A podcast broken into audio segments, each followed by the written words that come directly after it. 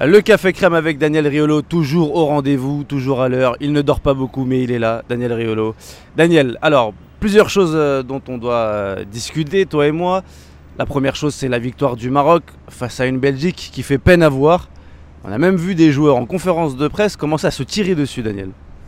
Ouais, c'est marrant parce que sur ce match-là, il y a d'un côté euh, l'envie évidemment de féliciter les Marocains parce que c'est une belle performance. Ils peuvent envisager les huitièmes, ce qui pour eux quand même quelque chose d'historique puisqu'ils ne l'ont fait qu'une fois dans, leur histoire. Euh, donc déjà dire qu'ils ont fait un bon match, euh, qu'il y a quand même des bons joueurs dans cette équipe, euh, qu'on ne s'attendait pas forcément à cette performance-là, parce qu'à partir du moment où tu as la Belgique et la Croatie dans le groupe, tu pars pas favori pour te qualifier. Donc ça c'est le, premier, volet de la, réflexion. Puis le deuxième, parler de cette Belgique qui est, qui est hyper décevante et se demander si c'est si pas normal au fond. Quoi. Ça fait tellement d'années que cette équipe on en attend beaucoup et euh, probablement qu'en 2018, elle, est passée de l'autre côté en fait. Déjà à l'Euro, le match qu'elle avait fait contre l'Italie, c'était extrêmement décevant. Et ça a été, je crois, le point final de l'histoire de, la génération, euh, enfin la génération qu'on a appelée la génération hasard. D'ailleurs, en parlant de lui, le voir se traîner comme ça sur le terrain, c'est terrible. Le mec, il joue, il joue pas. Quoi. Depuis quand c'est plus un joueur de foot? C'est limite, ça fait de la peine. Et à côté de ça, bah, tu vois des De Bruyne franchement, on se demande s'il a envie d'être là. Clairement, je trouve qu'il fait la gueule, il n'est pas épanoui. Euh, bah, ça n'a jamais été un mec qui fait des grands sourires. Hein. Mais bon, là vraiment, tu sens qu'il fait la gueule. Et puis après, bah, tu apprends qu'en interne, les mecs se tirent dessus. Clairement, quand, quand en pleine Coupe du Monde, après une défaite, tu as des gars qui règlent leur compte. Euh, l'un, euh, la première fois, en disant les mecs sont vieux, l'autre lui répond bah, c'est vous qui êtes vieux. En gros, les défenseurs, les attaquants ça, fait règlement de compte, ça fait, ça fait pitié. Tu te dis c'était logique qu'il soit puni, mais puni pourquoi? Puni parce que Roberto Martinez il n'a pas su renouveler le groupe. Il y a une équipe qui en Ligue des Champions est bonne, c'est Bruges. Il y a cette génération, on va dire, de Bruges, on la voit pas intégrée, elle est là, mais il y a des mecs qui sont sur le banc, on les voit jamais. Bref, en gros, c'est toujours, euh, euh, c'est euh, Witzel, De Bruyne, Hazard. bon là, il n'y a pas Lukaku. Bah, enfin, on a bien compris un peu l'ossature historique. Euh, Adèle j'ai oublié dans les défenseurs. Voilà, bon, t'as, ces mecs-là. Et autour, ça, il s'est rien passé, quoi. Forcément, les mecs, ils ont vieilli. Hein. Forcément, les mecs, au bout d'un moment, ils sont cramés, quoi. Et cette équipe, honnêtement, la justice sportive devrait, euh, devrait statuer. Et euh, élimination, phase de poule. Et ça va être la fin de, la, fin de cette histoire-là. Et les débuts d'une belle aventure pour les Marocains. La Belgique bien, mal embarquée, tu le disais euh, Daniel. Il y a eu une belle affiche hier, on s'attendait à énormément de buts finalement. Non, mais il y a eu du jeu entre l'Allemagne et l'Espagne. Avant de parler du terrain, je ne sais pas si tu as vu ça, euh, la réponse des, supporters qatariens à, tout ce boycott mis en place par les Allemands. Ils ont sorti des photos d'Ozil qu'ils ont, mis en tribune. Alors est-ce que ça va s'arrêter, ces provocations entre les deux camps? Tu trouves ça un peu drôle, toi, la, petite réponse des Qatariens en mettant en avant aux îles comme quoi euh, vous ne l'avez pas laissé parler et vous vous permettez aujourd'hui de venir critiquer Franchement, je ne sais plus quoi dire sur le sujet parce que de toute façon, euh, là, c'est super polarisé.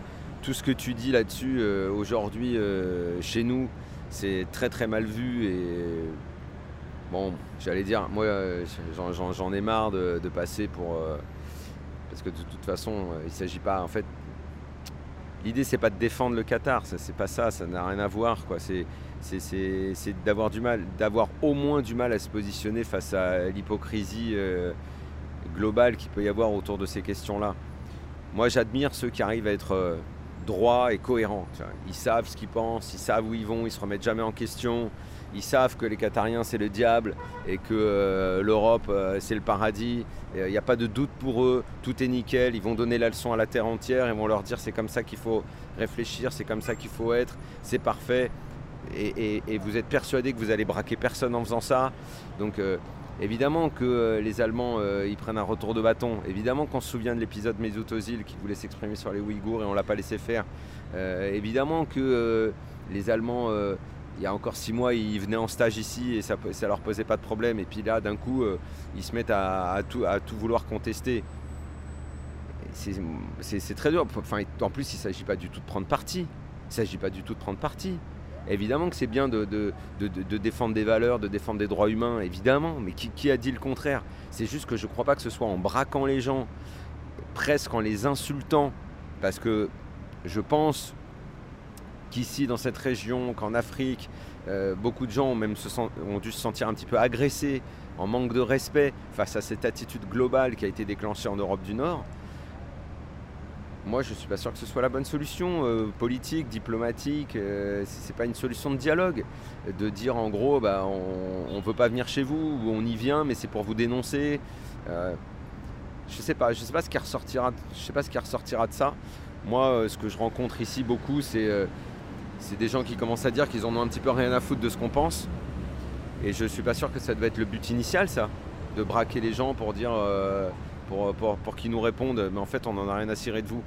Si ici, il y a plein de gens qui font la fête, qui sont très heureux d'être là, et si en fait le but de tout ça est de, de diviser, au lieu d'essayer euh, bah, d'instaurer une forme de dialogue, et de dire, bah, d'ailleurs, comme a dit le président Macron, il faut juste, il faut juste se mettre dans les, dans, les, gouvernements parlent aussi, ils ne sont pas en rupture diplomatique. Euh, Macron a dit euh, bah, c'est un, pays qui a fait des efforts récemment, évidemment qu'on est, on est loin de la perfection. Est-ce qu'on peut déjà au moins noter ça, essayer de voir euh, de quelle façon on peut continuer le dialogue pour éventuellement faire changer les choses? Je dis bien éventuellement parce qu'on n'obligera personne, on peut forcer personne. On va pas forcer les gens à penser exactement comme nous ou à considérer les choses. Après, ça ne veut pas dire que quand tu viens là, tu n'es pas choqué quand tu, sais ce qui s'est passé. évidemment que, qu'on l'est. Mais dire euh, c'est des méchants, c'est euh, il faut. Enfin, je sais pas. Moi, depuis que je suis là, euh, je suis un petit peu surpris par la violence que je peux recevoir quand un, un, mot un peu nuancé me fait passer pour un diable de Qatarien ou le mec qui a été acheté j'avoue que je suis décontenancé et surtout dans l'incompréhension par, par rapport à ça parce qu'au fond je vois pas je vois pas quelle est la réponse. La réponse en fait euh, très concrètement c'est bah on vient plus. On, on vous donne plus de compétition, on vient pas chez vous. Parce que euh, voilà les raisons. Je, ne sais pas si ça c'est possible en fait. Je sais pas. On ne t'achètera jamais Daniel. Euh, peut-être sur le terrain. Peut-être que le Brésil a besoin de t'acheter. Absence de Neymar, deuxième match. Est-ce qu'on va avoir cette fameuse discussion qu'on a eue autour des Français Le Brésil serait-il libéré sans Neymar? En tout cas, on l'a vu un peu sur le terrain. ça, je pense que ça n'a rien à voir. Parce que euh, j'ai compris que tu faisais une sorte de parallèle avec Benzema, parce que Benzema, il n'avait pas tellement d'automatisme en bleu. C'était pas, pas lui le, grand leader de l'équipe. C'était en gros un super joueur, ça évidemment. Mais Neymar, ça va un peu au-delà, parce qu'il a toujours été là. Il n'a jamais quitté l'équipe du Brésil. Euh, il est vraiment, c'est une sorte de, totem de la sélection. Quoi. Donc je pense que ça va, ça va leur manquer parce que déjà, si tu vois euh, la compo d'équipe qui est prévue, bah, t'enlèves Neymar si c'est pour mettre Fred. On peut pas parler véritablement de même profil. Ok, tu vas faire monter d'un cran peut-être Paqueta qui va être le, vrai meneur de jeu. Euh, j'aime beaucoup Paqueta, mais euh, c'est pas non plus niveau Neymar. Donc j'attends de voir ce que cette équipe va donner. La vérité, attention. Attention à la surprise. Je suis curieux de voir ce que les Suisses peuvent faire. Je sais pas, on se revoit quand dans le café crème demain matin? Attention. C'est signé Daniel Riolo. Merci Daniel. on se revoit demain et on fera les comptes. À demain.